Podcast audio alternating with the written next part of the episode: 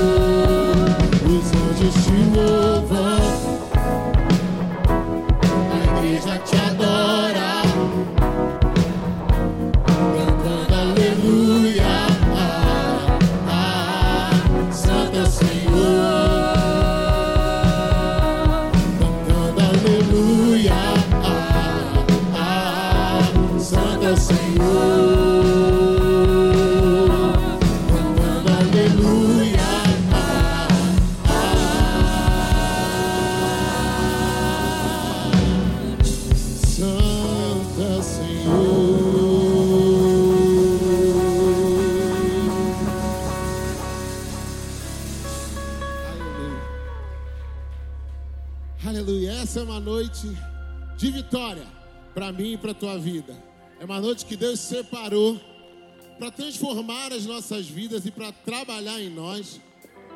E, meu irmão, você de repente vai notar coisas diferentes. Você, no meio do teu dia, vai prestar atenção que nem tudo saiu como você esperava. Mas pensa no lugar bom de estar para que a gente possa se reorganizar. Aquele lugar que você aperta o botão do reset, esse é a presença do Senhor. E quantas vezes o Senhor espera a gente nesse lugar, no lugar da presença dEle, e a gente não está lá. Então, nesse momento, eu te convido a entrar nesse lugar, na presença do Senhor, e se entregar e se derramar, porque coisas grandes Ele tem. A atmosfera já foi preparada. O culto começou muito antes de você colocar o pé aqui dentro. Mas essa é a presença dele. E ele aguarda que eu e você estejamos com o coração sincero para entrar diante dele. Então, nesse momento, queira a presença do Senhor. Queira estar diante dele, se apresentar com o coração contrito, para que ele faça o melhor diante da presença dele. Aleluia! Estou te esperando aqui. Eu já fechei a porta, pode vir. Estou te esperando pra fazer o que tens que fazer.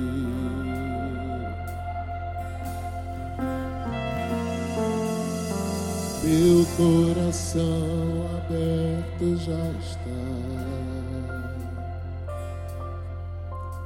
Te peço, vem encher este lugar. Te entrego tudo que eu tenho e sou, e também quem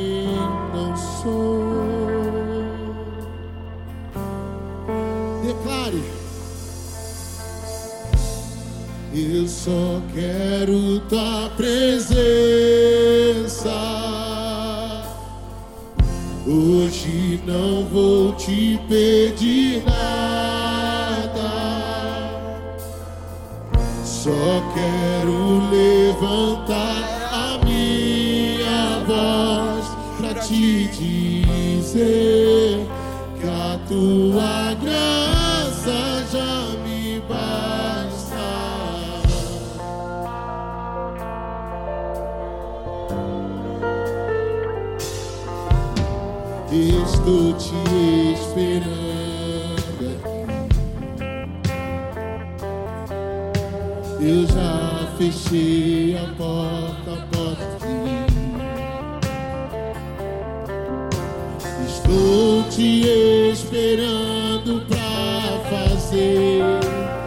o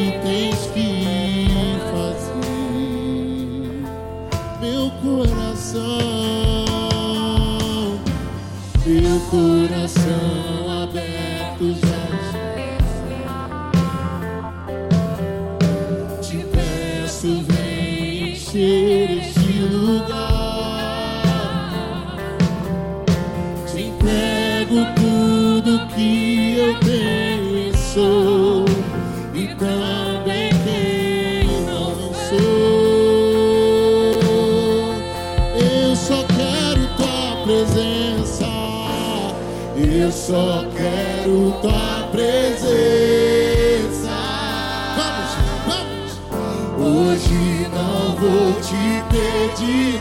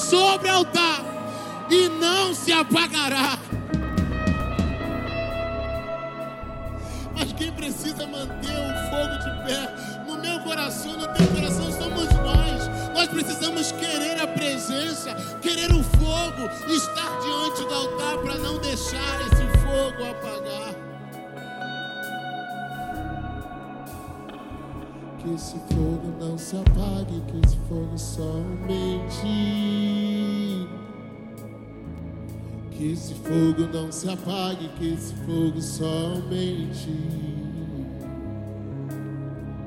Que esse fogo não se apague, que esse fogo somente. Que esse fogo não se apague, que esse fogo somente. Que esse fogo não se apague, que esse fogo somente. Que esse fogo não se apague, que esse fogo somente.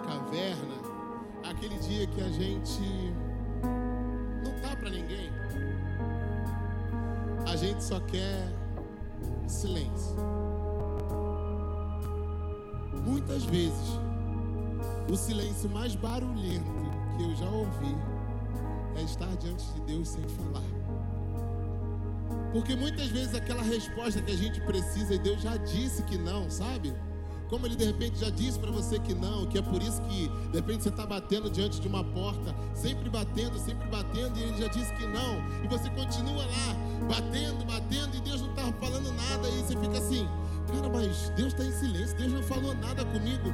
Será que Deus não falou? Será que o silêncio de Deus não está sendo resposta para você, filho? Já disse que não. Então, você, por mais que você diga, que você peça, é não. Ou às vezes você está querendo que Deus diga não e você está achando, não, mas é sim, Deus. Meu irmão, entender que o silêncio de Deus responde é muito bom. E nós precisamos entender que mesmo quando Deus se cala, Ele está te respondendo. A questão é que a gente não está sabendo ouvir e entender o que Deus está dizendo. Então que essa canção fale teu coração, assim como eu tenho falado nos nossos. Aprenda a estar em silêncio com Deus e a ouvir o que Ele tem para falar conosco. Amém? Amém, igreja? Amém?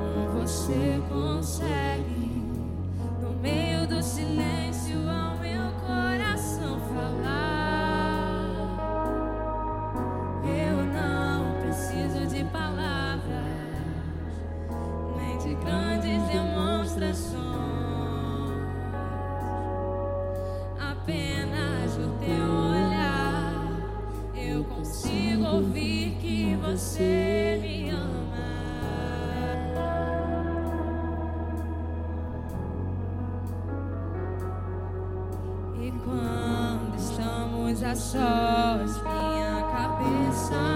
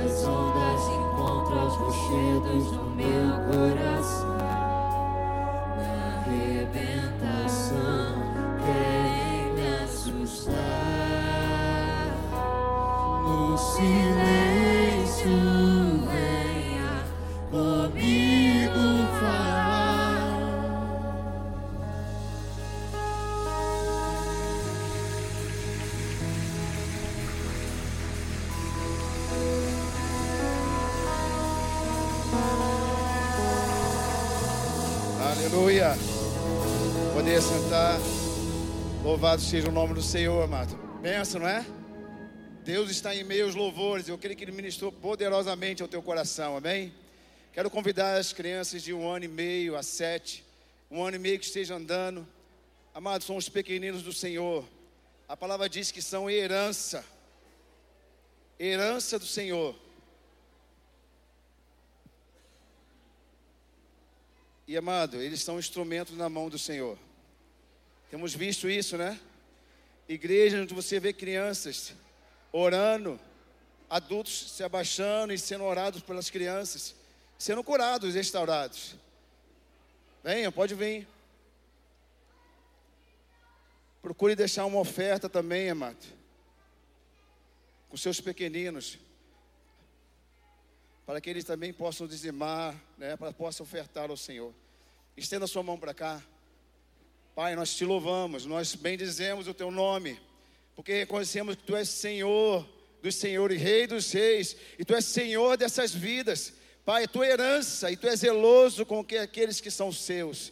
Nós colocamos aqueles que vão ministrar a tua palavra, nós colocamos aqueles que vão estar ensinando, instruindo, e nós oramos, Pai, para que haja um derramado teu Espírito sobre a vida dessas crianças, Senhor, em nome de Jesus. Para que eles continuem a ser um instrumento teu, Deus, de cura, de libertação, de restauração, porque tu não faz acepção de pessoas. Nós oramos abençoando a vida dela, aqueles que vão ministrar também, para a glória do teu nome, em nome de Jesus. Amém? Nosso momento de dízimo de oferta é um momento de adoração. Você crê assim, amado? Amém? É um momento de adoração ao Senhor. E eu quero te convidar, você abrir lá em Mateus 6, 24. A nossa irmã Evelyn leu uma parte desse texto, ela leu um, uma porção maior desse texto. Mas o que o Senhor colocou no meu espírito foi essa parte, amado. Amém? Mateus 6, 24 diz assim: Ninguém pode servir a dois senhores, porque ou há de aborrecer-se de um e amar ao outro, ou se devotará a um e desprezará o outro. Não podeis servir a Deus e as riquezas. Amém? É forte isso, não é não? Amado, ele não chama César de Senhor. Ele não chama o diabo de Senhor. Ele não chama o mundo de Senhor. Mas ele chama as riquezas. E riqueza que no geral é mamon. Significa o que se armazena ou quem se confia. Em aquele que você armazena ou aquele que você confia. Não estou dizendo que você está fazendo isso. Pode ser que sim, pode ser que não. Mas ele fala: ninguém pode servir. Ou vou servir a Deus, ou vou servir a riqueza. Eu não consigo servir aos dois, amado. Eu vou aborrecer um, ou vou é, amar o outro. O texto diz isso. E servo aqui quer dizer escravo. Eu sou servo, sou escravo do Senhor, em que me dá uma liberdade de servi-lo, né? Não é verdade? Ou sou servo das riquezas. E é interessante o texto, porque ele vai falar, é um contexto, né? Fala com os discípulos, amado. Porque eles estavam ansiosos e preocupados. Se eu pedir para levantar a mão aqui, a maioria, de repente a maioria que levanta é mulher. Você é uma pessoa ansiosa e preocupada? Com muitas coisas. E os discípulos estavam ansiosos preocupados, amado. Com o que comer, com o que beber, com o que vestir. Depende de você, não, minha preocupação não é essa. Eu tenho que comer, eu tenho que beber, eu tenho que vestir. As minhas preocupações é outra. Mas quem sabe isso tem tomado o seu coração. Quem sabe nessa noite, amado, as suas preocupações têm tomado o seu coração, as riquezas têm tomado o seu coração. E uma vez conversando com um amigo, ele falou: tem que trabalhar, nada contra, amado. Se de repente você tem dois empregos aqui, nada contra. Mas se esses dois empregos, um só, está tomando o seu tempo de adoração, está tomando o seu tempo da palavra, está tomando o seu tempo da comunhão, eu posso dizer com certeza, amado, que é mamão que está sendo o Senhor da sua vida. E o dinheiro, amado, é um excelente servo, mas ele é um péssimo senhor. Não deixe que as riquezas sejam o seu senhor da sua vida. Ah, mas eu tenho que trabalhar, eu tenho que trabalhar. Já ouviu isso? De pessoas lá fora falar assim: ó, o meu Deus é aqui, o meu bolso, é as minhas riquezas, é amado. E Deus nessa noite está falando para que eu e você possamos servir ao Senhor integralmente. É uma escolha minha e sua. E eu falando com essa pessoa íntima, ela, ela ia vir até hoje na igreja, amado. Não veio, eu convidei. Eu tenho que trabalhar, eu tenho que trabalhar, eu tenho que comprar isso, eu tenho que comprar aquele outro. Dois empregos, nada contra, amém? Se você tem dois, tem três, que você dê conta, mas que você possa estar presente na casa do Senhor. E amado, o Espírito Santo bradou quando ele falou isso, tem que comprar isso, tem que comprar aquele outro. O Espírito Santo bradou no meu espírito, falou assim: louco, se hoje te pedir a tua alma, o que tu tem para oferecer? Eu fiquei tão impactado com a palavra, mano, que eu não falei ele no primeiro momento. Eu fui orar sobre isso e depois eu falei com ele. Falei, cara, naquele dia que a gente estava conversando, você falou que tem que fazer isso, tem que fazer aquilo outro. E aquilo foi tomando o coração dele. Toma, mato. A ansiedade, a preocupação vai tomando. E Deus falou para mim, bradou no meu espírito, louco. Se hoje pedir a sua alma, o que tu tem para oferecer? Irmão, ele ficou em silêncio. Ficou em silêncio. Mas posso falar? A minha parte eu fiz. Ele não, ele continua trabalhando. Não mais em dois, mas em um. Mas continua ainda tendo uma mão como seu Senhor. E eu quero te convidar, Mato, você que está aqui nessa noite, vai pegar o envelope do Mó, ou está o Pix ali, ó. Amado, tire o seu coração. Quem quer ser rico aqui? Rico, riquezas. Amém? E amado, eu oro por isso também, por isso também. A Bíblia fala: se as suas riquezas aumentam, não pôs nela o seu coração. Que eu e você não vamos empunhar o nosso coração, colocar o nosso coração nas riquezas, mas o nosso coração seja firme no Senhor. Então, que você possa trabalhar, que você possa fazer o melhor e não deixar a mamão ser o Senhor da sua vida. Lembre-se, Ele quer ser Senhor, Ele quer dominar a minha e a sua vida, mas não permita isso, porque se você olhar o texto, a Bíblia fala que o Pai sabe de tudo aquilo que você precisa, basta buscar Ele, basta buscar o seu reino, a sua justiça em primeiro lugar. Basta lançar sobre ele toda a sua ansiedade, porque ele tem cuidado de, de vós. Eu quero te convidar, que você está nessa noite aqui, é um momento de escassez, ou um momento de abundância, não sei, mas há um ciclo, amado. E que Deus, no momento de escassez, Ele quer que você continue dizimando, Ele quer que você continue ofertando, porque a provisão dele vai vir sobre a sua vida, amém? Tudo que você vem aqui ofertando e soltar, amado, seja a sua vida, seja o dízimo, seja a sua oferta, Amado, o Senhor não fica devendo nada a ninguém. Eu queria te convidar a você ficar de pé. E vamos orar ao Senhor. Coloque para Ele aí, faça uma oração rápida. Tem sido meu Senhor. Mamão tem governado a minha vida. Eu já estou aqui preocupado de amanhã. Eu tenho que trabalhar amanhã, eu tenho que trabalhar amanhã, eu tenho que ganhar dinheiro. Não sei se você era assim, mas mais um tempo atrás eu era assim. Eu ia, eu ia receber meu pagamento no quinto dia útil, pastor. E eu já estava pensando no outro do outro mês. Alguém se identifica? Mas pensando no outro, eu nem recebi aquele, mas já planejando com outro e com outro, e aquilo me consumia. Deus não quer que você se consuma, amado, diante das riquezas, diante de mamão, mas que eu e você possamos submeter ao senhoria dele, amém? Levante sua oferta, levante seus dízimos, vamos glorificar e exaltar o Senhor. Senhor, nós te entregamos a ti, Deus, um pouco do muito que o Senhor tem nos dado e nós queremos servir ao Senhor, como foi cantado aqui, louvado aqui, nós queremos ter a devoção ao Senhor, servir ao Senhor fervorosamente, sinceramente ao Senhor, de todo o nosso coração. As nossas riquezas, os nossos bens, Senhor, são para te louvar e glorificar o teu nome. Ajuda-nos, Espírito Santo. Nós queremos ser bons mordomos nessa terra, porque tudo que vem em nossas mãos, Senhor, é para que nós possamos usar com sabedoria e com prudência. Pai, nós clamamos a Ti por recursos, por portas abertas. Pai, em nome de Jesus, abre as portas, Senhor, para a vida dos Teus filhos e filhas nessa noite. E que Tua bênção, a Tua prosperidade seja sobre nós. mas também seja através de nossas vidas. Nós oramos agradecidos em nome de Jesus. Amém. Aleluia. Podemos ofertar e dizimar.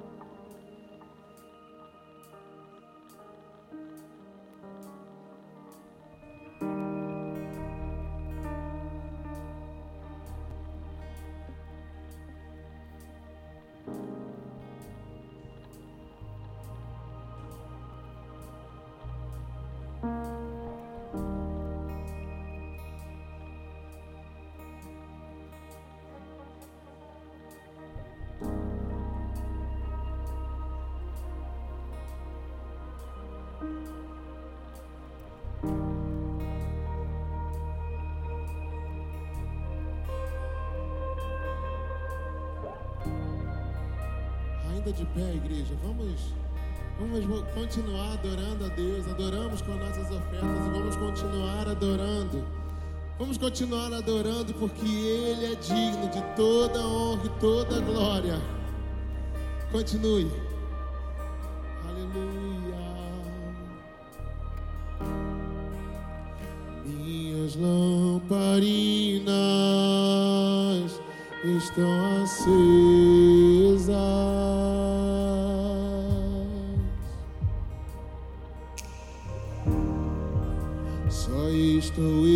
Esperando o barulho dos teus passos em direção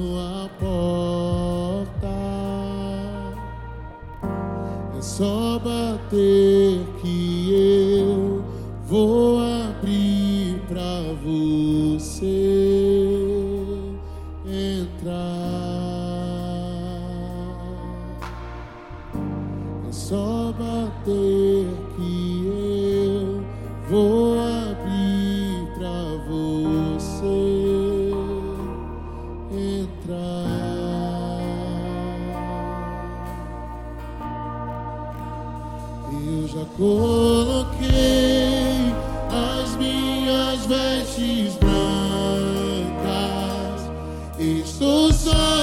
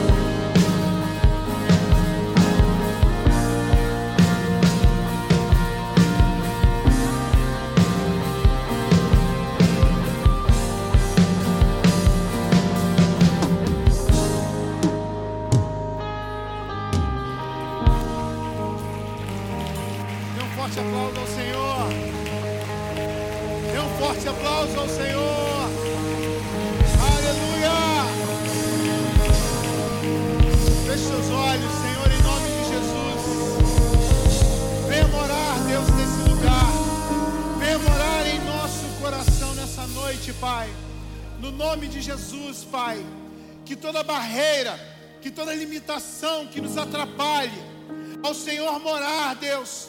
Não somente no nosso espírito, mas principalmente na nossa no- no- principalmente no nosso espírito, Senhor. Não somente na nossa alma, mas que o Senhor esteja de maneira poderosa, Senhor Deus, proporcionando mudanças através da tua palavra, que ela é viva, ela é eficaz, Deus.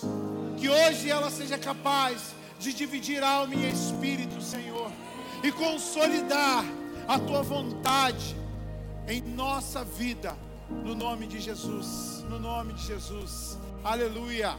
Antes de você sentar, você pode dar um forte aplauso ao Senhor novamente, aleluia. Muito bom estar com você aqui nessa noite novamente, você pode se assentar. Deus é muito bom, repita comigo: Deus é bom. O diabo que não presta. Ele é que não presta, irmão. Deixa eu te dizer, estou muito feliz de estar aqui com você nessa noite, celebrando Deus mais um dia, mais um domingo. Diga a pessoa que está ao seu lado, é bom estar aqui com você.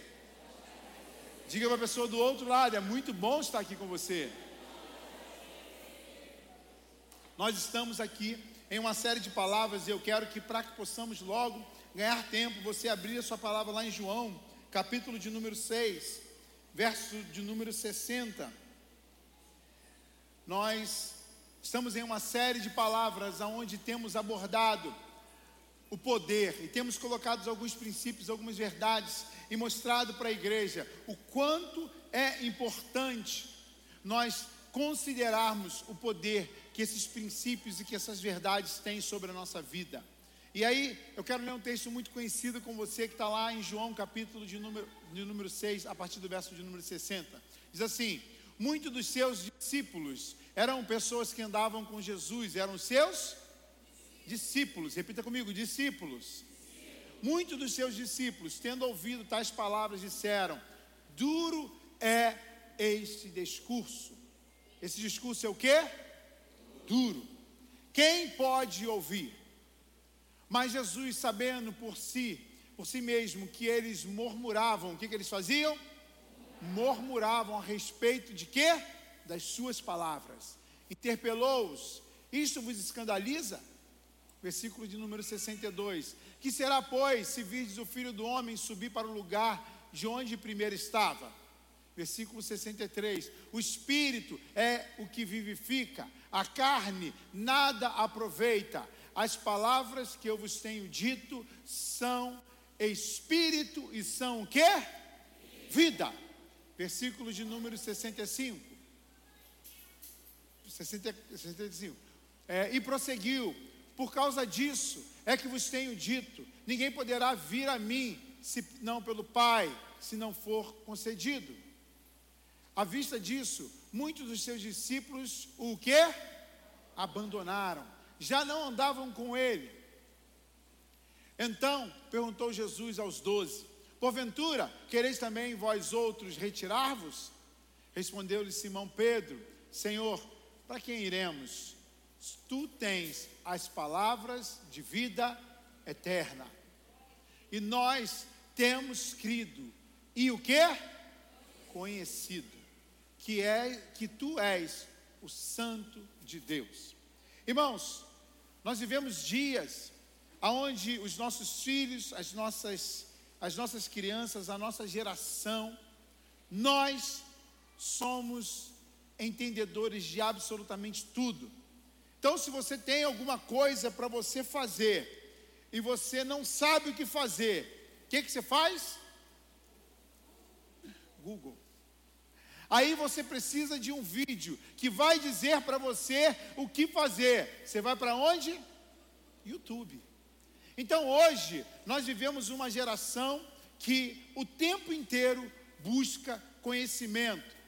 E deixa eu te falar, é impressionante. Quer ver? Você pega um exame. Aí naquele exame, você, não, você quer descobrir, você vai para onde? Para o Google.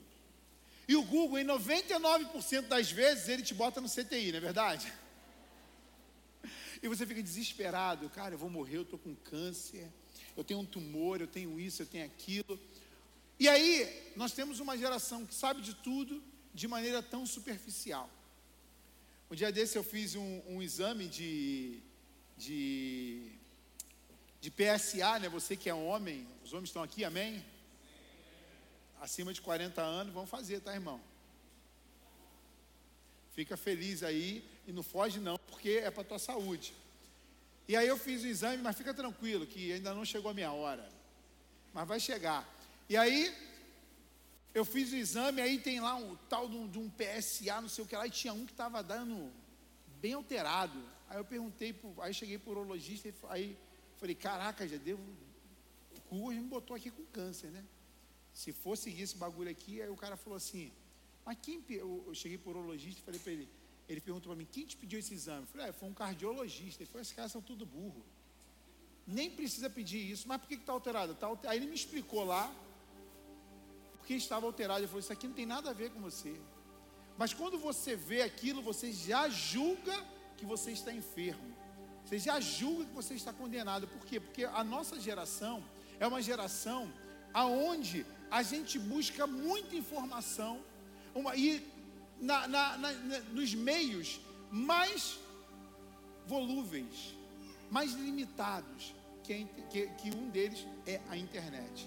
Muitos ainda buscam esse conhecimento com amigos, buscam conhecimentos em grupos, buscam conhecimentos em muitos lugares. E aí, essa geração que sabe tudo, quando é confrontada, ela demonstra a total fragilidade.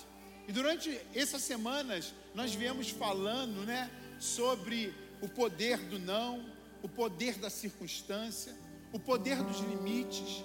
E hoje eu quero falar para você sobre o poder do confronto. Repita comigo: o poder do confronto. Essa geração que sabe tudo, quando é confrontada, ela argumenta com você de uma maneira com peso de autoridade. E você fala assim: onde você aprendeu isso? Ela fala: no YouTube. Eu já falei aqui que uma vez um, um, um rapaz entrou na minha sala e falou assim: Eu quero discutir, eu quero que o senhor me prove teologicamente, eu quero discutir teologia com o senhor. Eu virei para ele e falei assim: Pô, legal, mas vamos lá, vamos começar. Você quer discutir o quê? Aí ele começou a falar, eu falei assim, mas qual é a sua base para você conversar sobre isso? Não, pastor, eu estou seguindo um pastor na igreja, um pastor no YouTube. Falei, brother, eu fiquei cinco anos indo lá para o Flamengo. Eu estudei cinco anos de antropologia, sociologia. Você vai querer conversar comigo? Você viu um pastor no Google? Pô, brother, não dá para conversar com você não. Essa geração, quando é confrontada, ainda fala assim: o senhor não sabe de nada. Beleza, mano. Não dá para conversar com uma geração que ela não sabe o poder do confronto. E quando falamos de confronto, essa geração é uma geração extremamente sensível. Então é uma geração que você não pode mais brincar, porque se você brinca com ela, ela se sente ofendida e aí ela sai da igreja. Aí nós vemos uma geração aonde é uma geração de feridos pela igreja, né? Irmão, pensa num cara que conversa com gente que fala, eu fui ferido pela igreja. E eu sei que tem igreja ruim. Eu sei. Tem um monte de igrejas ruins. Tem um monte de pseudo-pastores. Essa semana, conversando com algum, conversei com muita gente essa semana, e uma das pessoas perguntou para mim assim, pastor, mas o cara não era pastor, mas como é que Deus usava? A palavra fala que o dom é irrevogável. Então, o dom é irrevogável. Mas a mesma palavra mostra que naquele dia vão chegar pessoas diante do Senhor e vão falar: em teu nome curamos enfermos, em teu nome expulsamos demônio em teu nome fizemos sinais e prodígios, ou seja, muita coisa foi feita no nome de quem? De Deus, no nome de Jesus. E o que, que a palavra vai falar? Apartai-vos de mim, malditos. Eu nunca vos conheci. Ou seja, tem um monte de igreja que realmente, irmãos, não é igreja. Eu costumo dizer que são portas abertas, que são portas que abriram e foram ali direcionadas, pastoreadas por oportunistas. Pessoas que não têm histórias e nem raízes. Infelizmente, tem muita gente que, às vezes, por engano, entram em lugares assim. São alimentados por pessoas que não têm nem alimento próprio, quem dirá alimentar o outro. Então, vai criando uma geração que vai falando assim: então, se eu não der certo aqui, eu vou ali. Porque hoje, os púlpitos, eles viraram, irmãos, quase que um lugar aonde você precisa ouvir uma palavra que vai te dar esperança. A palavra só tem compromisso com o que dá esperança. Irmão, deixa eu te falar, toda palavra é inspirada por Deus, amém? Paulo vai dizer isso. Portanto, até as repreensões, elas são inspiradas por Deus, amém? Então elas têm poder de produzir em você muita coisa. Paulo vai dizer: tem de grande alegria em serdes provados. Aí, a gente vive hoje dias que as pessoas não aguentam provação. Elas não aguentam provação.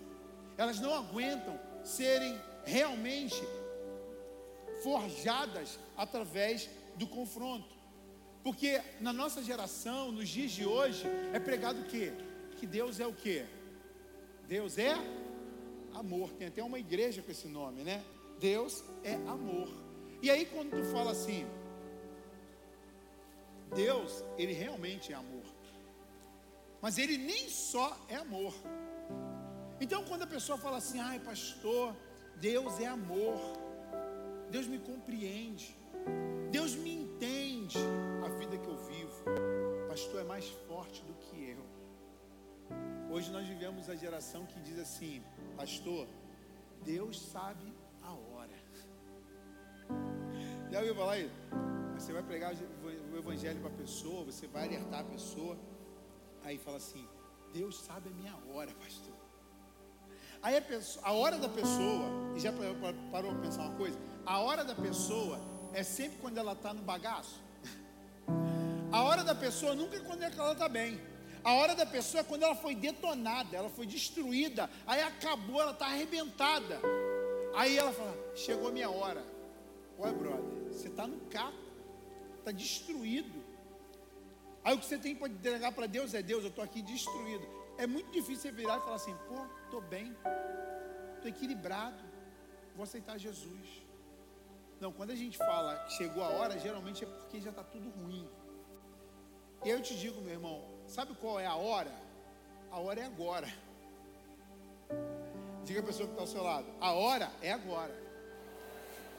Deus não vai esperar você estar tá detonado, você estar tá destruído, para fazer alguma coisa. A hora é agora. Então, na geração que a gente vive hoje, Deus é amor, Deus é bonachão, Deus é aquele cara compreensivo. Porque eu era órfão, hoje eu sou filho. Amém. Você era órfão, agora você é filho. Só que como filho vem responsabilidades. Não é verdade? Filhos vem responsabilidades.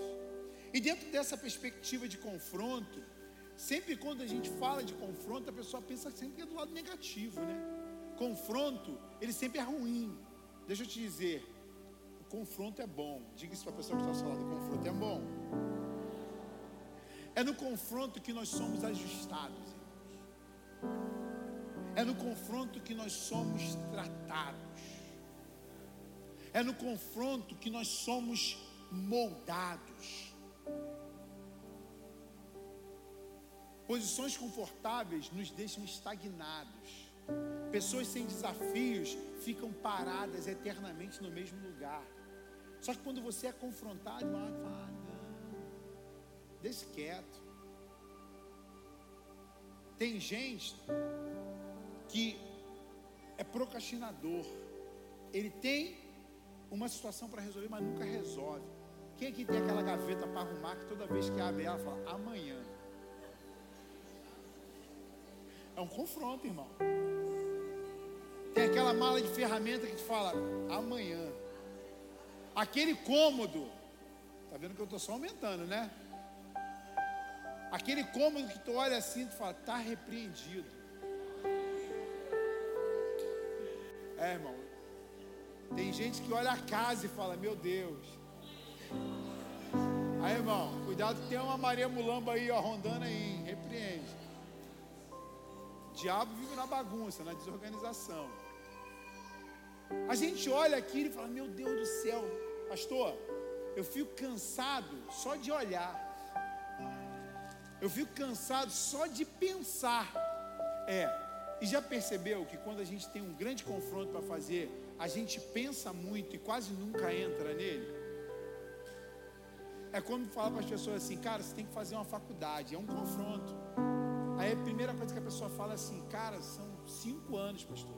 Aí passam cinco anos, a pessoa fala, caramba, passou cinco anos. É, se você tivesse se enfrentado lá, já tinha terminado. Mas a procrastinação é uma coisa que a gente passa muito rápido. Essa semana eu falei para uma pessoa, falei assim, tome cuidado, porque a coisa mais valiosa que a gente tem nessa vida, irmãos, é o tempo é o tempo. Tem 18 anos, irmão, tempo não faz diferença. Ainda. Faz, mas você não valoriza. Tem 18, beleza, pedi dois anos. Estou com 20. Aí você está lá nos 25. É. Já observa. Chegou no 30, irmão. É, tem atenção. Chegou no 40, acabou, irmão. a contagem virou regressiva. Você não sai mais doenta. 40, 50, 60, 70, 80, 90. Se chegar nos 100, é bem-aventurado. A maioria não chega. A maioria de nós não vai chegar. Então, quando a gente olha o tempo, a gente vai procrastinando, procrastinando, procrastinando, e quando você vê, tu fala, meu Deus do céu, já passaram cinco anos, já passaram-se dez anos, o que, que eu fiz? É, porque lá atrás você fugiu do confronto. Você não quis, porque tu achou que ia ser ruim. E você esqueceu que aquele confronto te faria crescer. Aquele confronto realmente estavam te limitando. Eu me lembro que quando eu, eu tirei a minha habilitação para moto, eu tirei minha habilitação de carro há muitos anos, e aí, alguns anos atrás, em 2021, eu resolvi tirar minha habilitação de moto. Comprei uma moto, não tinha habilitação, deixei ela guardadinha lá, porque crente não anda sem habilitação, amém, irmão? Amém, irmão? Amém? Crente não anda sem habilitação. É pecado, pastor? É pecado. Você está infringindo uma lei, crente não infringe lei. Então comprei minha moto. O negão foi comigo, pegou a moto, deixei a moto guardadinha, fui, tirei a habilitação. E todo mundo sabe que tirar a habilitação é, uma, é um desafio, é um confronto. E depois de muitos anos, tirei a habilitação com 18 anos. E fui tirar depois de muitos anos, agora 40 e poucos anos. E aí eu fui tranquilo, irmão. Já um, um jovem coroa, maduro, sabendo o que vou fazer, coisa e tal. Cheguei lá, cheio de medo, quem vai ser o primeiro, aquele negócio, né? Eu falei, eu quero ser o primeiro. Tirei a foto, todo mundo, eu falei, eu vou tirar a foto aqui porque eu vou passar. Tira aqui, vem cá, todo mundo tira depois, eu vou tirar antes. Tirei a foto, mandei para Fabiana, ó, tô tranquilo. Eu sei o que eu vou fazer, irmão.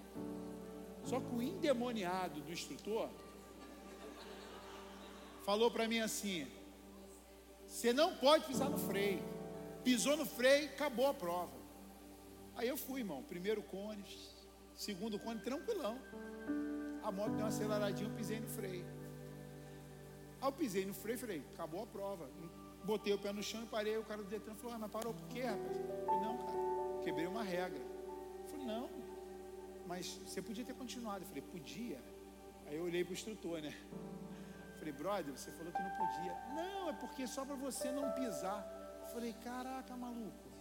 Perdi o bagulho por causa de tu, cara. Enfim, irmão, fui, peguei, não gostei da atitude dele, fui para uma outra escola, enfim, fiz lá. Aí eu, aí eu, aí eu me deparei com aquilo, eu fiquei nervoso, falei com o Fabiano. Falei, cara, tô preocupado, cara. Falei, não, você. Falei, você é o primeiro de novo. Cheguei lá pro cara, quem vai ser o primeiro? Eu. Quero ser o primeiro. Só não tirei a foto. Faltou fé. Aí, fui, irmão. Tu acredita quando eu me deparei com o mesmo cone, eu dei uma freadinha? A moto estava rápida. Irmão, dentro de mim, eu falei, aí eu freiei falei assim: perdi dois pontos, não posso perder um, vou até o final. E dentro de mim eu falei, eu não vou perder esse confronto. Agora muitos irmãos tiram a primeira, vão tirar a habilitação, são reprovados em alguma etapa, eles desistem. Eles param e falam, não, cara, eu não quero ser submetido àquele estresse. Eu não quero ser submetida àquela situação. Eu não quero porque estão fugindo do confronto. Tem medo de serem expostos àquela mesma situação. Agora deixa eu te falar, meu irmão, as situações, elas não são determinantes na tua vida. Você pode dar um glória a Deus por isso? Se isso acontecer hoje, não quer dizer que vai acontecer amanhã. O ministério de Jesus foi marcado por confrontos. O ministério de Jesus, a gente, esse Jesus que a gente fala de amor, esse Jesus que a gente fala de compreensão e que tem essa faceta assim e tem essas características sim, mas foi um Jesus que confrontou muito. Jesus confronta Pedro. E certa vez ele fala o que para Pedro? Arreda de Arreda de mim, Satanás. Aí tu fala de falar com o irmão, pô irmão, larga de ser sem educação. Meu Deus, o pastor me chamou de sem educação. Eu vou sair da RN. Ele me humilhou. É, Jesus chamou de Satanás. Arreda de mim, Satanás. E se tem um povo que dá lugar para Satanás, é crente. Crente dá lugar para Satanás. E às vezes, quando somos confrontados dessa maneira, irmãos, temos dura cerviz. Tem pessoas que, quando são confrontadas, a cerviz é dura. Provérbios vai falar: aquele que endurece cerviz será quebrantado sem que haja cura.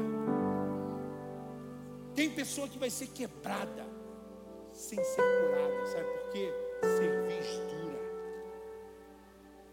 Cerviz dura. Cerviz dura. Jesus confronta a Pedro e espera dele uma postura correta. Jesus confronta Judas.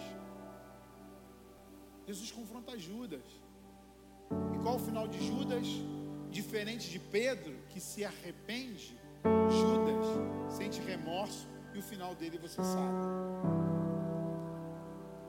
Agora, o interessante é que todo confronto, ele não tem que ser feito somente com o objetivo de confrontar. O confronto ele tem um objetivo que é o confronto em amor. Abra sua Bíblia lá em Lucas, capítulo 10. Capítulo 10, a partir do verso 17.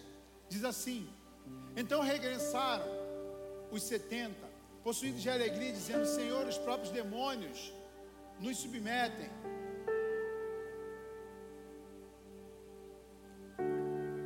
Deixa eu abrir aqui que eu acho que eu passei o texto errado para eles.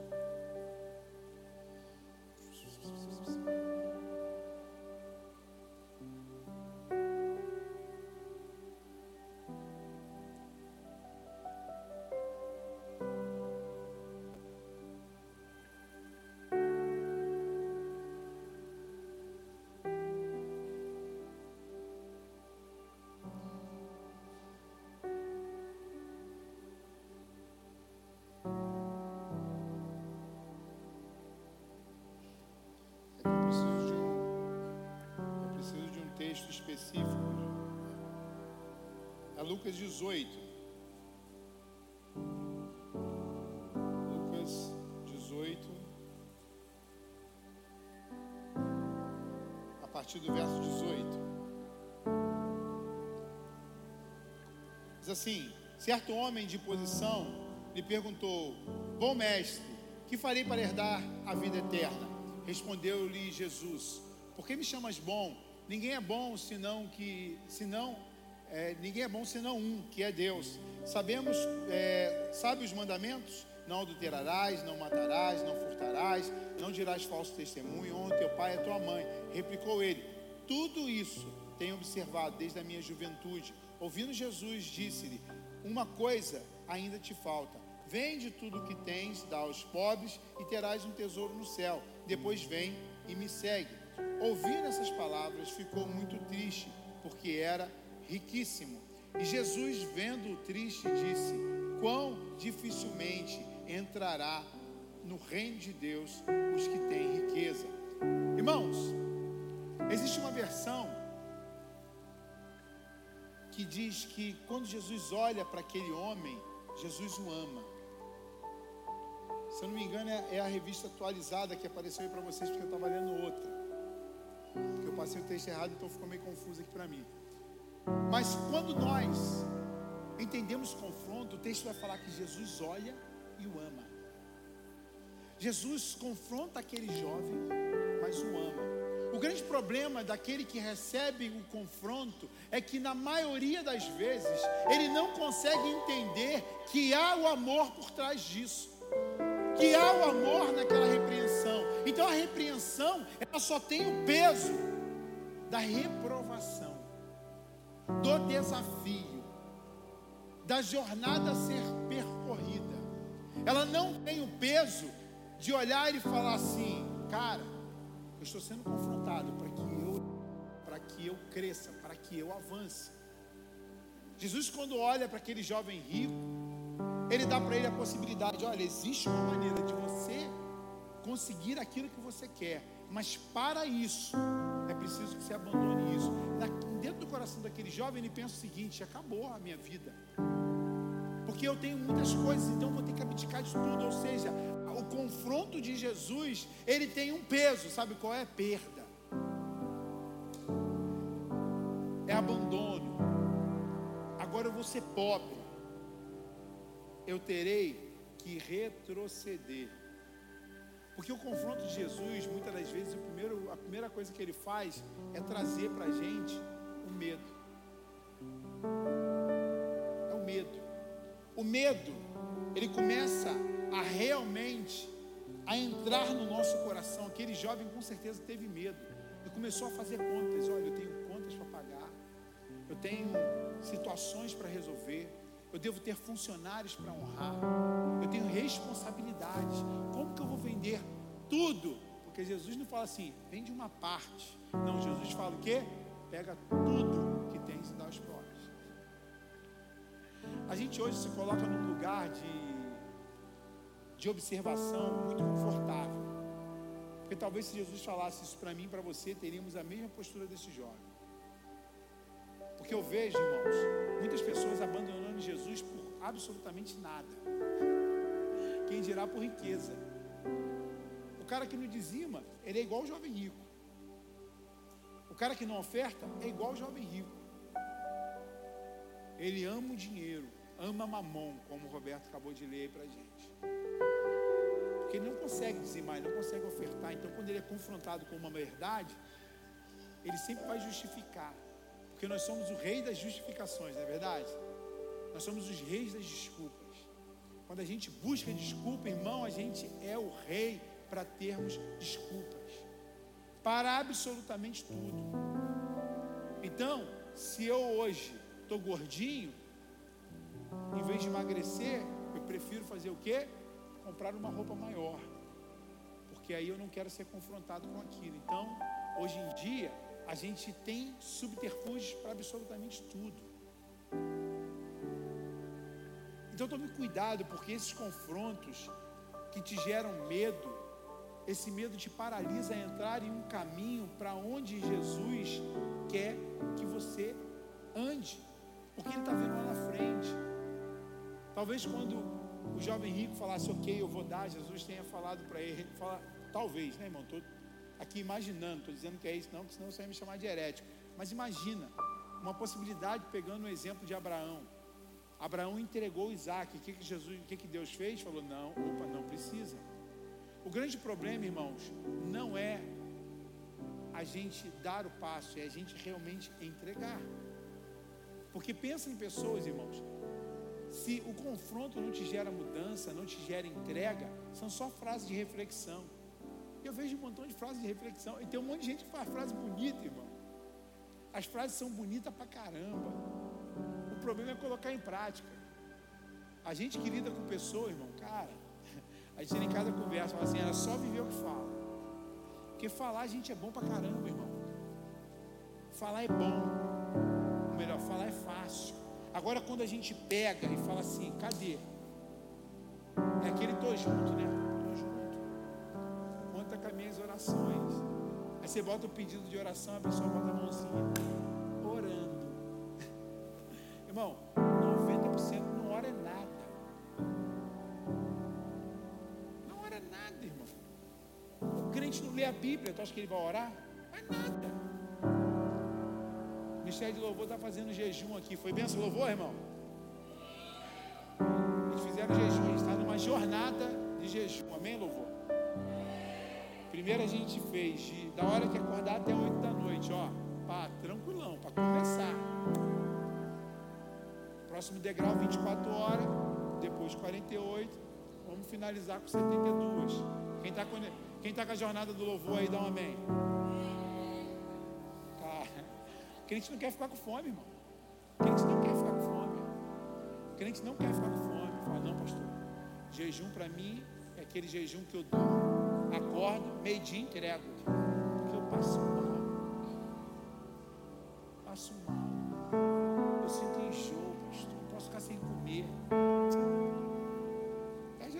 a geração Nutella que a gente tem hoje, moço.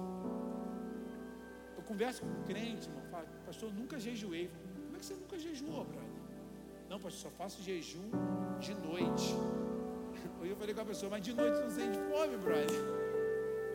Jejum noturno, pô é vigilante? Não dá, pô. Não dá, cara. Não dá para. A geração de hoje é uma geração que, quando é confrontada, Eu botei logo o peso da responsabilidade. Falei, se não fizer jejum, louvor, está em rebeldia. Uma coisa suave. Eu espero que tenham feito. Mas não dá, irmão. Tem que matar carne. Não, pastor, não gosto. Eu tenho medo, pastor. Eu fui, eu fui, eu fui fazer um exame. Eu fui um dia no exame numa médica. Aí ela, ela fez. Eu, eu já fiz bariátrica, você que não sabe, né?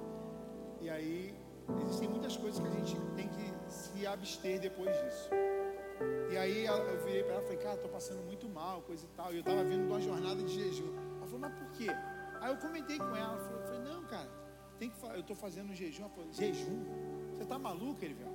Você nunca mais na tua vida vai fazer jejum. Eu falei, está repreendido. Eu falei, doutor, não existe trem não, moço. Eu jejuava, eu gordo jejuava para caraca, agora, eu, agora que eu não sinto fome, moço, eu vou jejuar uma semana. Cara, não pode. Eu falei, não, valeu. Entra aqui, sai aqui. Porque não existe crente que quando confrontado com a carne, fala assim, pastor, não consigo. A palavra vai falar em Tiago capítulo 1 que não veio provação que não fosse humana. O problema é que os crentes hoje, quando são confrontados com a carne, eles cedem. Os crentes hoje, quando são confrontados com a necessidade, eles cedem. A necessidade fala muito alto. E aí, meu irmão, deixa eu te falar. São crentes que não conseguem experimentar a provisão de Deus, não conseguem experimentar a mão de Deus. São crentes naturais e carnais. O cara confia no dinheiro do salário dele. Ele confia no que o braço dele pode sustentar. Ele confia naquilo que está ao redor dele. Ele não consegue confiar e andar em uma perspectiva, sabe por quê? Porque quando confrontado é, a necessidade fala muito alto. Então, o jovem vai lá e transa com a garota, a garota transa com o cara, né? O pastor foi mais forte que eu. A pessoa não dizima, fala, pastor, eu não posso dizimar. A pessoa não se envolve com a igreja, fala, pastor, eu não tenho tempo. A pessoa não anda em santidade, fala, pastor, não dá, eu não consigo. Porque quando confrontado com a carne, irmãos, é muito, é muito fraco. Porque não jejua, porque não ora. Porque é o crente que fala assim, pastor, eu não consigo ler a Bíblia. Eu não tenho tempo para ler a Bíblia. Eu oro no BRT. Você ora no BRT, irmão? Tem que orar mesmo, né? Eu nunca peguei de manhã não, mas dizem que a parada lá é trash. Eu oro no trem, pastor. Pastor, eu oro no banheiro. Estou lá cagando e estou orando, pastor. Como é que pode um trem desse? Não, pastor, eu estou lá, estou orando. Irmão, não, será que o horário que Deus tem para você é esse? Porque a palavra fala, você entra no teu quarto e ora. Então você não tem tempo para orar, mas tem tempo para o celular. Tem tempo para o celular, brother. Tem tempo para ficar em rede social. Abre o teu celular e vê quanto tempo você gasta em rede social. Então, a gente hoje é uma geração extremamente sensível. E aí, quando ouve, quando vê esse confronto, é extremamente fácil para o diabo. E aí, quando é confrontado, o outro vira inimigo. Ele esquece que quando você é repreendido e, e, e, e confrontado, meu irmão, quem está fazendo isso com você é porque te ama, é porque quer teu bem. A palavra vai falar em Provérbios, né? Fiéis são as feridas feitas pelo que? Pelo que? Ama. Enganosos são os beijos da falsidade. Então você prefere botar uma foto no Facebook e botar assim, a pessoa botar linda, maravilhosa. Eu boto logo lá, tira essa foto, tá igual uma pomba gira.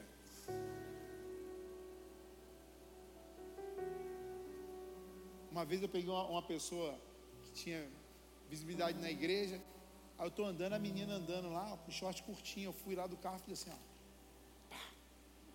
Falei, irmã, beleza? Beleza. Pô, acho que você saiu bem, você saiu bem com a roupa de dormir. Eu fui mandei a foto, falei, se eu te ver de novo, tá fora. Porque crente tem que ter andar com decência e ordem. Ah, pastor, mas canta, toca, lidera. Eu estou nem aí, irmão. Você vale pelo que você é, você não vale pelo que você tem para oferecer. Se você não é confrontado, tu vai falar assim, pô, mas esse cara é chato. É, irmão. Ele é chato porque ele quer teu bem. Porque quando você lê o texto, coloca o texto lá, por favor, projeção, de início, para que a gente possa ler João capítulo lá, lá o texto de João. A palavra ela, ela, diz muito claramente que o confronto de Jesus não foi nada doce. Diz lá, ó, muitos dos seus discípulos, tendo ouvido tais palavras, disseram: duro é este discurso. Quem pode ouvir? É um discurso agradável? Não, ele é duro. Ele tem peso. Ele não é fácil. Continua, por favor, projeção. Mas Jesus, sabendo por si que eles murmuravam a respeito das suas palavras, eles não murmuravam, irmão do que outros disseram. Você imagina Jesus, o Mestre, o próprio Deus encarnado, vem e dá uma direção. O próprio Jesus vem e libera palavras para você. Palavras de Jesus são palavras boas? Você crê nisso? Que palavras de Jesus são palavras boas? Elas sempre são boas, mas elas são duras. E aí ele está falando: olha, Jesus sabia que as palavras dele, e ele fala: olha, interpelou isto, vos escandaliza. Continua, por favor. Quem será, pois, que vive do filho do homem? Papapá, continua. Espírito vivifica, carne para nada se aproveita. A palavra... E ele vem falando, as palavras que vos tenho dita, elas são duras, não são? São difíceis. São palavras confrontadoras? São. Mas elas são o quê? São espírito e são o quê? Vida. Mas, pastor, como podem ser duras? Se são espírito e vida? É, porque na tua capacidade, no teu entendimento, palavras doces, elas são espírito e vida, e nem sempre são. Nem sempre são. Nem sempre são. Palavras doces, por vezes, não tem nada nem de espírito e nem de vida. Então aquele que vira e fala assim: olha, você está usando uma roupa de dormir, ele quer o teu bem, porque ele, tá falando, ele, ele vai chegar para você e vai falar assim: ó, é isso, isso e isso. Esses dias eu saí para comer com, com os irmãos um tempo atrás, saí para comer com os irmãos, e aí já tinha uma pessoa que eu tinha ensinado. Aí estávamos lá comendo, éramos três pessoas. Aí, a pessoa, aí eu pedi um, aí eu pedi um frango com batata. Aí a pessoa está lá comendo. E eu estou só olhando, né, irmão? Cara, vai acabar esse frango. Daqui a pouco a pessoa mandou lá o vral, mandou uma maionese em dois pedaços de frango e vral, e eu só na batatinha. O outro irmão já desesperado, cara, lascou, não vou nem comer frango. Aí ele comeu dois. Quando ele foi pro terceiro, eu carrei na mão dele e falei, brother, deixa eu te falar, você tá cego? Tem mais gente aqui para comer, cara. Seja educado. E ali eu falei com ele, falei, cara, isso está errado. Provérbios vai dizer que quando você sentar à mesa do rei, você bota a, a faca na tua garganta. Seja educado, sabe por que eu estou falando isso? Porque as outras pessoas, quando saírem contigo, elas nunca mais vão querer sair. Falar, vai sair com fulano? Esfomeado. É mentira ou é verdade, irmão? Sobrou até um frango no final. Falei para o irmão, pode comer, pô. Não, pastor, não, pastor, não, pastor. A palavra é dura, mas é o fim o quê? É educação. Agora a questão não é a palavra, a questão é quem recebe. Ai, pastor falou assim comigo, nunca mais vou comer frango. O problema é teu, pô. Você que vai ser prejudicado, sabe por quê? Porque as palavras que são vida e são espírito não são absorvidas por você. E aí você perde a oportunidade de crescer. Você perde a oportunidade de ser um cristão melhor, de viver aquilo, a ser um cristão melindroso. Como Jesus falou com o jovem rico, as palavras são duras, mas Ele ama. As palavras são duras, mas são espírito e vida. Não procrastine, irmão. Não procrastine o confronto. Não procrastine. Não pense que as palavras, Jesus vai se moldar e vai ser só palavra doce. Irmão, quando eu vejo que pessoas vivem uma vida só com palavra doce, só ouvindo Tiago Brunet, só ouvindo David Leonardo, só ouvindo esses caras que bota só você lá para cima e que a vida é fácil pra caramba, brother. Tem que ouvir o Silas Malafaia, né? Ah! Gritando lá e falando. Um dia desse, um dia desse, o, acho que foi o Jefferson que postou um vídeo lá do Malafaia brabo toda a vida, né? brigando, aí até inspirou, o Jefferson virou guardião da porta. Deve estar lá, travando todo mundo. Porque todo mundo sai, brother. Todo mundo sai, todo mundo sai, todo mundo sai, todo mundo sai. É uma, é uma, é uma, é uma necessidade de hidratar o rim quando você chega na igreja, né, irmão? Aí você bebe tanta água que precisa jogar para fora, aí é um entre e sai, um entre e sai, um entre e sai. Aí o Malafaia brabo toda a vida e virou e vral. Tá errado? Tá não, irmão. Que tu entra aqui no, no, no trem aqui em Corre, tu vai lá para central, tu não desce para ir no banheiro, desce. Desce nada, moço. Senão tu vai perder o trem. Você não entra no BRT sentado. Você sentou no BRT, dá um glória quem senta no BRT. Aí deu vontade de ir no banheiro. Ah, eu vou descer aqui numa garça para ir no banheiro. Duvido, irmão. Você vai até de fralda geriátrica, mas não desce. Perder meu lugar nada, pastor. Tem que ir lá para o Jardim Oceânico. Aí na igreja, toda hora. Então respeito o Jefinho aí, Jefinho, aí ó. Passar um de pão pro guardião da porta. Ele tá lá, encostadinho lá, ó. O chicote do Beto Carreiro, vai te pegar lá fora. Flau! Mas, ah, não, Jeff falou para mim, agora eu estou chateado. Não, irmão, fica chateado não. Ele quer que você fique aqui dentro, porque ele quer o teu bem. Quer que você não perca a palavra. Então a gente hoje, diante dessa geração, a gente não consegue observar que alguns confrontos, eles são para são para a vida. São para a vida. Nós não vamos ler não, mas na 1 Reis capítulo 3, a partir do verso 16, conta uma história que certa vez Salomão, ele foi confrontado com um grande desafio de julgar um caso. Às vezes Deus dá a oportunidade, não precisa botar não projeção, obrigado. Deus dá a oportunidade de você fazer julgamentos. Deus dá a oportunidade de você agir e ter palavras que determinarão, mas você foge. Não, pastor, é muita responsabilidade. Salomão aqui, ele tinha responsabilidade. Como ele tinha responsabilidade, aquilo gerou vida. Por quê? Porque Deus deu a ele sabedoria. Então, às vezes, você é confrontado, olha, vamos ser líderes de grupo de vida, vamos se envolver com a igreja, vamos assumir um compromisso com o reino de Deus. Fala, não, pastor, deixa quieto. Eu não quero responsabilidade, não. Mexer com esse trem de igreja aí dá dor de cabeça demais, dá mesmo. E não é pouca, não. Mas eu não recebi o meu talento para enterrar ele, não. Meu talento está para ser multiplicado, porque o dia, que, o dia que eu for entregar, eu quero entregar muito mais do que eu recebi. Agora tem gente que se afunda. Não, pastor, vou ver o culto online. Vou ver o culto online. Irmão, já não tem Covid. Irmão, tem gente que não voltou para a igreja desde o Covid. Tem gente que tem medo do Covid. E eu ficava bolado, irmão. O Covid serviu para dividir, para mostrar quem é crente e quem não é. Eu falo isso desde a época do Covid. Desde a época do Covid. Quer ver eu ficar boladão? Pai do Senhor. Pô, irmão, me dava o cotovelo, me dava vontade de dar uma cotovelada. Vem cá, irmão, dá aqui a paz do Senhor, irmão. Salmo 139 diz que todos os meus dias estão contados e nenhum deles, todos eles estão contados, mas o crente ficou com medo de morrer. Ah, se vier perseguição, irmão, se vier perseguição, a maioria de nós vai para o inferno, porque vai tudo negar Jesus. Quando todo mundo nem queria vir para a igreja, eu botei todo mundo da igreja dentro da minha casa para fazer culto todo dia aqui. Teve uma galera guerreira. Dá uma salva de palmas para essa galera guerreira aqui. Teve um povo guerreiro, irmão. E ninguém morreu de Covid, irmão. Está todo mundo vivo. Está todo mundo vivo. Está todo mundo vivo. A gente olha e fala assim, cara, pô, pastor, mas eu conheço o pastor que morreu, conheço o irmão Lázaro que morreu, irmão. Realmente é uma pena, irmão. Mas deixa eu te falar, todo mundo vai morrer, até você e eu.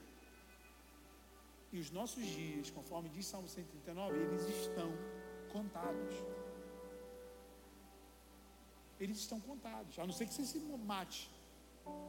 Então não se preocupa não, irmão. Tua vida está na mão do Senhor. Então quando você é confrontado, ele vai falar assim: ah, pastor, eu não vou me envolver porque dá trabalho. Eu não vou me envolver porque gente é complicado. Eu não vou, irmão. Você está tendo oportunidade, está sendo confrontado para você gerar vida em outras pessoas para que como Salomão, que ele gerou vida, a possibilidade de vida naquela criança, você vai ser um espírito, você vai ser uma pessoa que vai gerar novas vidas a partir de você. Você pode dar glória a Deus por isso?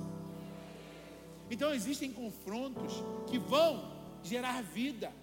Agora você está fugindo dele, que você não quer se envolver com Deus, não quer se envolver com a obra dele. E deixa eu te falar uma coisa, meu irmão. Eu, a gente vive isso aqui, eu falo muito isso aqui na igreja. Eu falo assim: ó, toda vez que Elias desiste, Deus levanta o Eliseu. E Eliseu é sempre muito melhor do que Elias. Porque a palavra fala que o, o ministério de Eliseu foi duas vezes maior, mais frutífero, mais eficiente, mais profético do que o de Elias. Então, quando eu negligencio, eu sempre falo: olha, eu não vou fazer isso, não, mas não vou mesmo.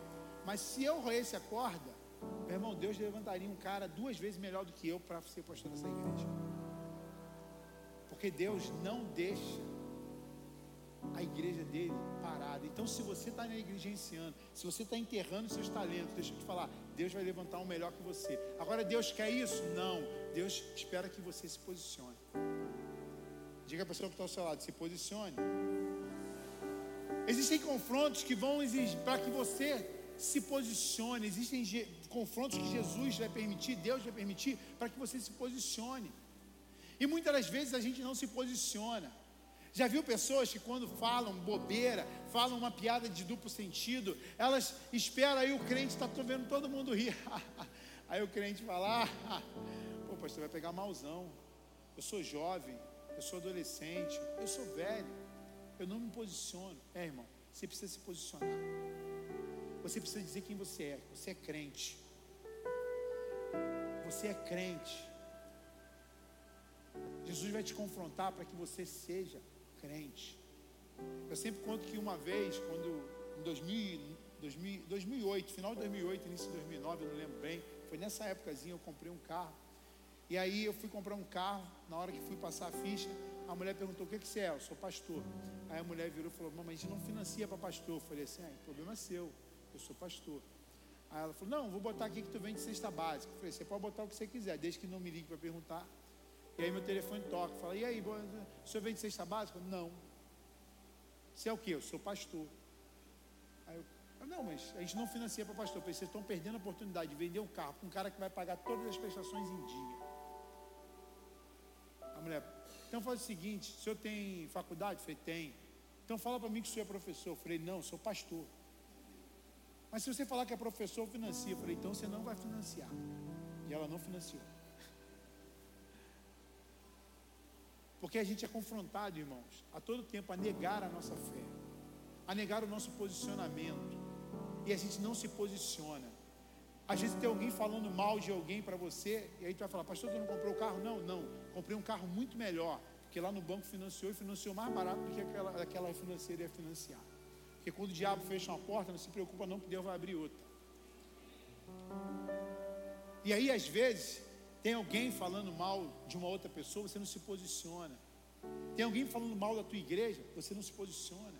Tem alguém falando mal da tua liderança, você não se posiciona. Tem alguém falando mal e você sabe que aquilo não é verdade, você não se posiciona. Pastor, o que, que vão pensar de mim? Vão pensar que você é um crente de caráter, que não compactua com o mal. E conforme Salmo capítulo 1, você não se assenta na roda dos escarnecedores. Só que, ah, pastor, vão pensar o que de mim? Vai pensar que você é crente. E se você, irmão, não tem capacidade para sustentar essa identidade, ser cristão não é a sua melhor escolha. Porque eu sou crente ou eu sou crente. Eu sou crente ou eu sou crente. Essa semana eu estava com o Fernando, e aí uma, conversando com uma pessoa, aí o Fernando falando, ah pastor, aí o cara, tu é pastor? Eu falei, sou. Pô, cara, eu queria me batizar. Eu falei, ah, show, vamos fazer um batismo lá, daqui a um tempo, já, daqui a um mês e pouco a gente vai fazer um batismo. Vamos embora? Não, mas eu não quero ir para a igreja, não. Eu quero só batizar. Olha, mas você quer batizar por quê? Porque eu acho maneiro. Eu falei, aí, brother, então você tem que dar um mergulho, pô. Aí é mais fácil, porque. Aí eu fui falar para ele que, que era o batismo. Mas tem muita gente, irmão, que não está nem aí. Ele não se posiciona. Ah, mas se eu me posicionar, eu vou perder meu tecladista. Ah, o Fernando vai me abandonar, porque se eu me posicionar, irmão, se eu pegar um erro, é tem que ser tratado, tem que ser ajustado. Da mesma maneira que eu sou ajustado pelo meu pastor. Ah, mas se eu pegar um, um erro do Guilherme, aí ministro louvor, canta pra caramba, irmão, vai ser ajustado. Se não entender a palavra de repreensão, irmão, não dá. Não dá. Agora a gente vai ficar pensando, mas eu vou perder, irmão, você não vai perder, não, você vai ganhar. Você vai ganhar. Sabe por quê? Se você ajusta uma pessoa que não está com o mesmo coração contigo, é impossível. Sabe por quê? Porque a própria palavra diz: Como andarão dois juntos se não estiver entre eles acordo? Então, às vezes, Deus quer que você confronte uma situação, uma amizade, um ambiente que você está, para você sair dele, mas você permanece nele. Sabe por quê? Porque às vezes esses ambientes eles são agradáveis à nossa alma. São agradáveis à nossa alma. Você já percebeu que nós somos desafiados a sempre crescer na vida? A nossa vida, mesmo que você não queira, você vai crescer. Alguns crescem mais, outros menos, mas todos nós vamos crescer. E aí, nesse processo de crescimento, que é o crescimento é, estrutural do homem, ele é natural. Agora, o crescimento enquanto homem de Deus, enquanto servos de Deus, enquanto realmente um chamado que Deus quer para você, isso exigirá esforço. Então é difícil você virar e falar assim: caraca, Deus me chamou para determinada área, eu vou ter que estudar, eu vou ter que crescer, eu vou ter que romper, eu vou ter que pegar um BRT, eu vou ter que pegar um trem, eu vou ter que me deslocar, isso vai me custar dinheiro, isso vai me custar noites de sono. É, irmão, é assim mesmo. Aí a gente pensa nisso tudo, a gente fala, não, deixa isso quieto. Eu não quero esse confronto. Eu quero dormir até meio-dia. Eu quero ver culto online. Eu quero ir para a igreja e voltar. Eu não quero um confronto. Então, essa posição nunca você toma. Nunca você toma. E aí, irmãos, sabe o que, que acontece? Só você perde. Só você perde. Porque Jesus te deu talentos. Jesus te deu a oportunidade de você viver tantas coisas e você está enterrando esses talentos. Existem muitos tipos de confronto. E no confronto, esses tipos de confronto que eu falei, eles mostram o nosso coração. É no confronto que você mostra o coração. E aí você vê aquela frase, né? Eu sou crente, mas eu não sou bobo. É, tem muito crente que precisa aprender que tem que ser bobo. Sabe por quê? Porque a palavra fala: se alguém bater numa face, o que, que você faz? Dá outra. Se alguém te convidar a andar uma milha, você vai fazer o quê? É, se alguém te pedir a capa, você entrega o quê? A túnica. Aí o crente vira e fala, pastor, eu não sou bobo, não. Falou de mim no Facebook, eu vou botar lá também. Direta, vou botar isso, irmão.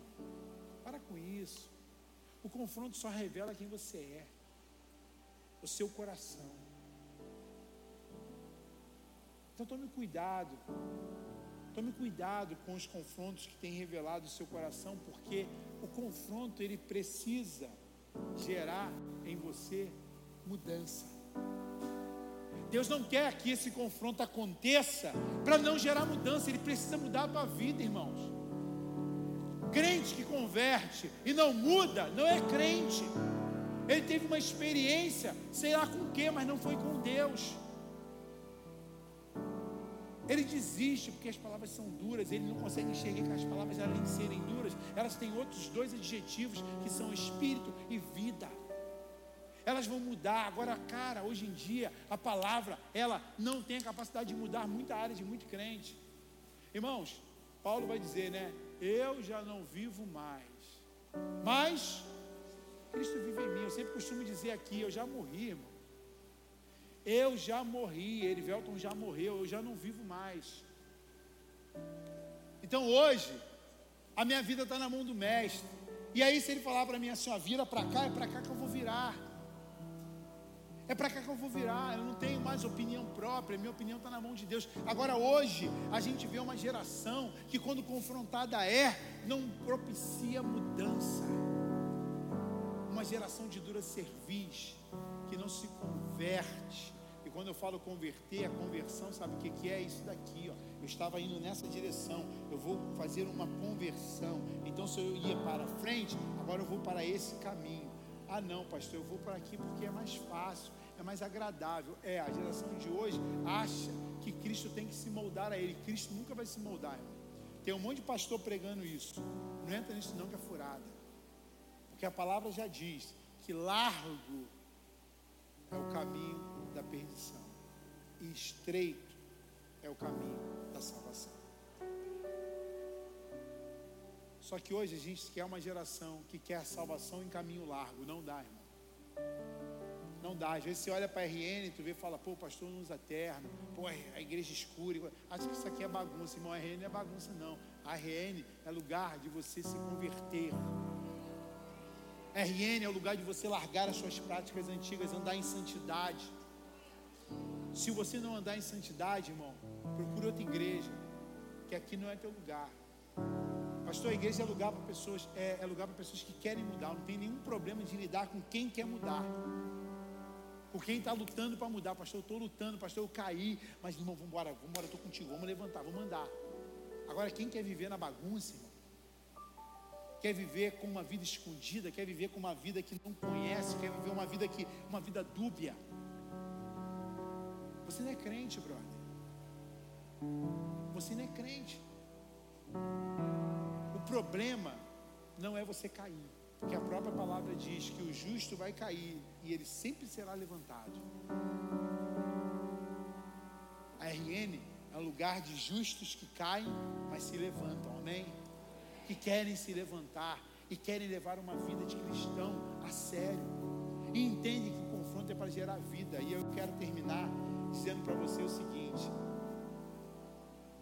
que o confronto ele vai gerar honra.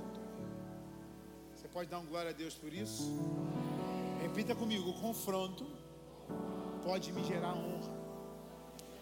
Irmãos, certa vez existia um cara chamado Davi. Um cara chamado Davi que ele simplesmente era um pastor de ovelhas. Um cara onde não havia possibilidade nenhuma. E aí o seu pai vira para ele e fala assim: Olha, leva lá os queijos para os seus irmãos. Leva o queijo para os seus irmãos.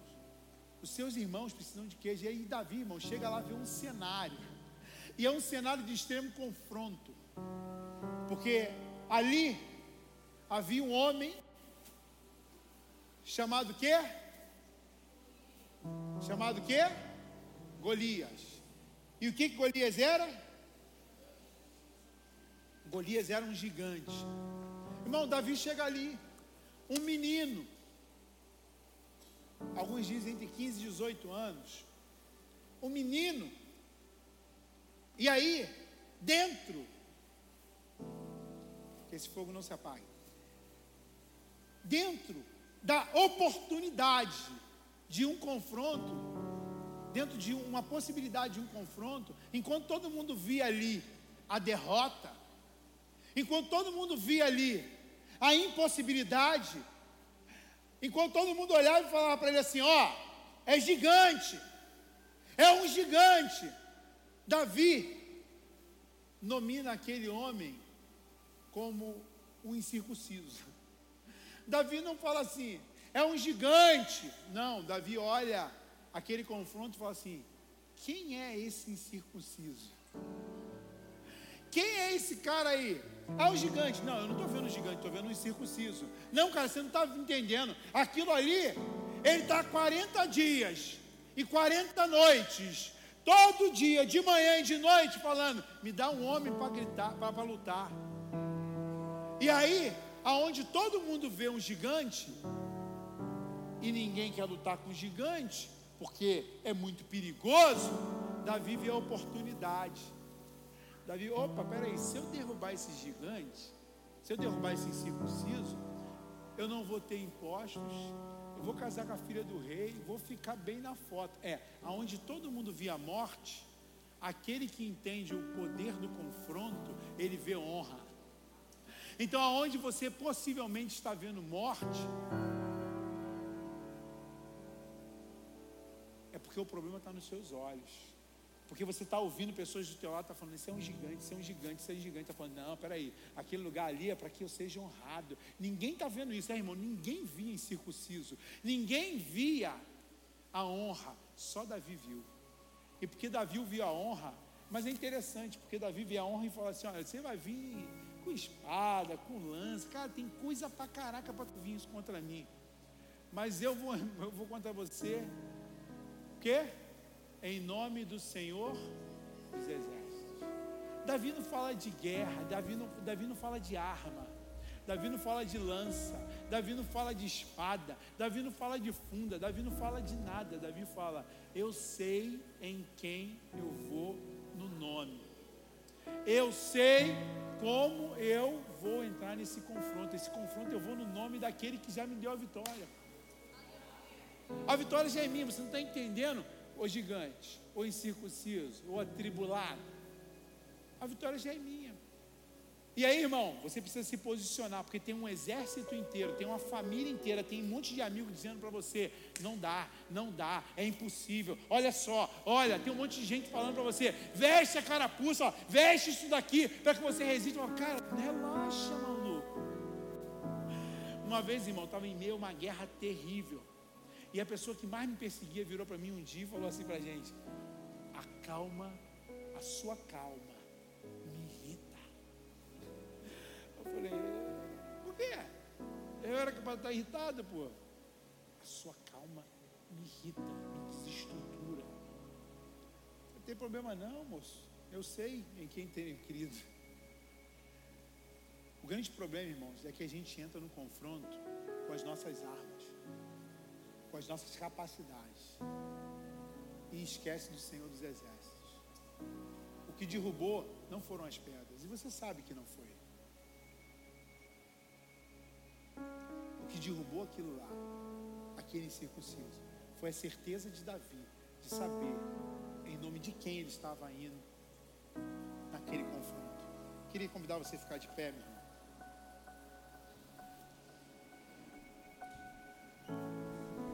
Eu não sei quais são os confrontos que você tem enfrentado, meu irmão.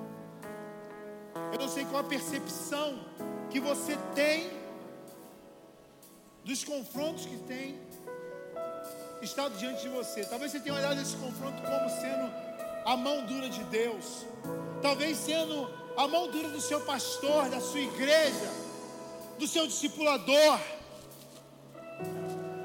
Talvez você esteja vendo isso como sendo a mão do diabo, mas Deus está te dando a oportunidade de entender. Isso é oportunidade de honra. Isso é oportunidade de você ser honrado é oportunidade de você ver aquilo que você nunca viu, de derrotar aquilo que você nunca derrotou, de você superar tudo aquilo que as pessoas olham e falam: é impossível, nós temos sendo desafiados e não temos coragem.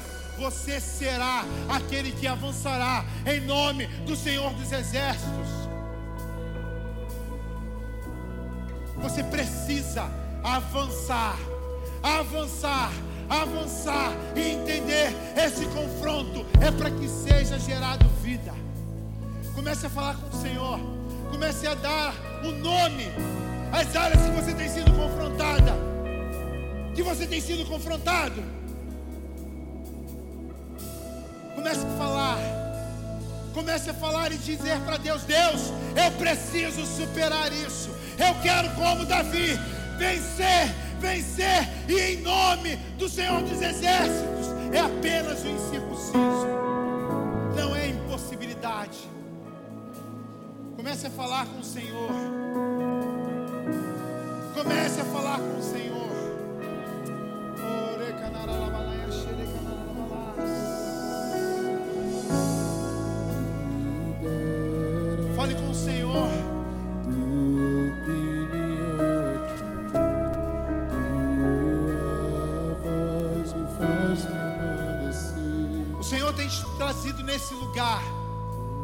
Para que esses confrontos eles possam mudar a tua história, porque é a oportunidade dele ajustar a tua vida.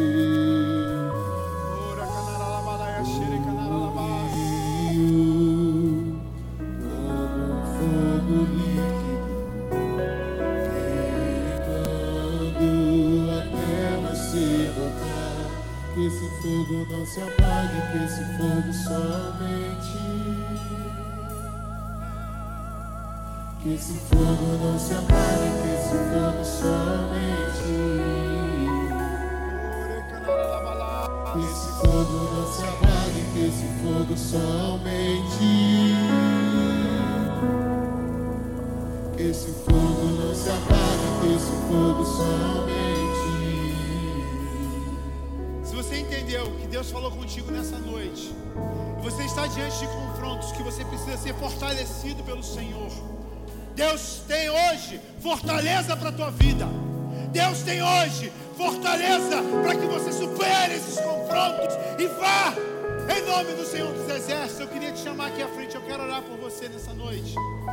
Eu quero declarar a força do Senhor. Talvez a tua visão esteja equivocada e você tem visto somente o gigante, mas Deus quer mostrar para você que é apenas o incircunciso, é apenas uma sentença mas é uma oportunidade. É uma oportunidade. É uma oportunidade para o Senhor mover aquilo que Ele nunca moveu sobre a tua vida. No nome da tua nome de